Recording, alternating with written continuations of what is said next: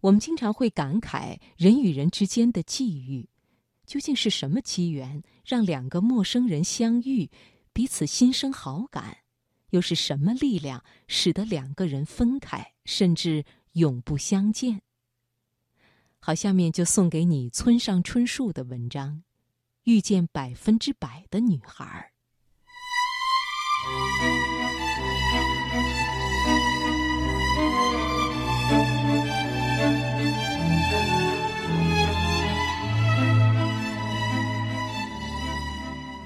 四月，一个晴朗的早晨，我在元素后街，同一个百分之百的女孩擦肩而过。女孩算不得怎么漂亮，并无吸引人之处，衣着也不出众，脑后的头发执着的带有挤压的痕迹。年龄也已不小了，应该快有三十了。严格的说来，恐怕很难称之为女孩。然而，相距五十米开外，我便一眼看出，对于我来说，她是个百分之百的女孩。或许你也有你的理想型女孩，例如喜欢眼睛大的女孩，食指绝对好看的女孩，或是不明所以的迷上慢慢花时间进食的女孩。我当然也有自己的偏爱。我对一个人说：“昨天在路上。”同一个百分之百的女孩擦肩而过。哦，他应道：“人可漂亮？不是说这个，那是你喜欢的类型了。记不得了，眼睛什么样了，统统忘得一干二净。莫名其妙，是莫名其妙啊。那他显得兴趣索然。你搭话了？我说，仅仅是擦肩而过。他由东往西走，我从西往东去，在四月里一个神清气爽的早晨。我想和他说话，哪怕三十分钟也好；想打听他的身世，也想全盘托出自己的身世。而更重要的是，想弄清导致一九八一年四月一个晴朗的早晨，我们在元素后街擦肩而过这一命运的原委。里面肯定充满古老机器般温馨的秘密。如此谈罢，我们可以找地方吃午饭，看乌迪·艾伦的影片，再顺路到酒吧喝鸡尾酒什么的。可能性在叩击我的心扉。我和他之间的距离已近至十五六米了。问题是，我到底该如何向他搭话呢？你好，和我说说话可以吗？哪怕三十分钟也好。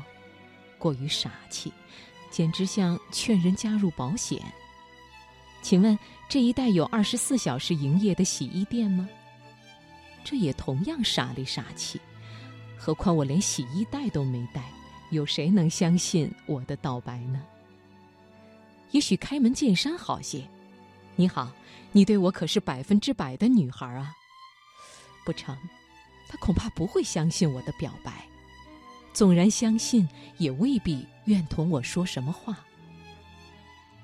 我是在花店门前和他擦肩而过的，那暖暖的小小的气块触到我的肌肤。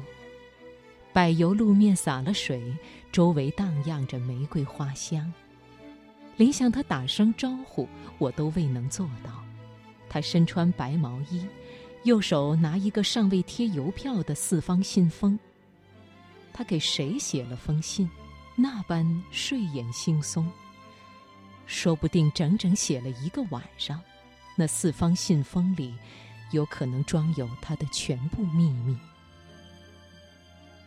走几步回头时，他的身影早已消失在人群中。当然，今天我已完全清楚。当时应该怎样向他搭话？但不管怎么说，那道白实在太长，我笃定表达不好。就是这样，我所想到的每每不够实用。总之，道白自很久很久以前开始，而已。你不觉得这是个忧伤的故事吗？结束。很久很久以前，有个地方有一个少男和少女。少男十八岁，少女十六岁。少男算不得英俊，少女也不怎么漂亮，无非随处可见的孤独而平常的少男少女。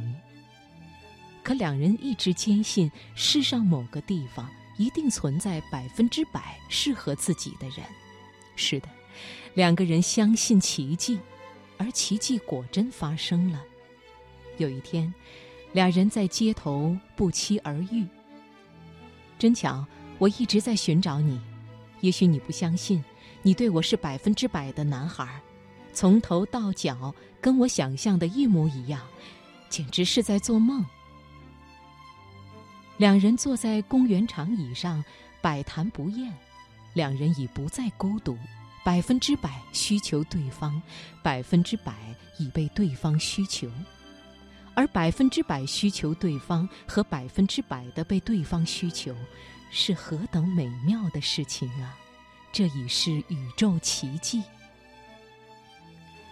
但两人心中掠过一个小小的、的确小而又小的疑虑：梦想如此轻易成真，是否就是好事？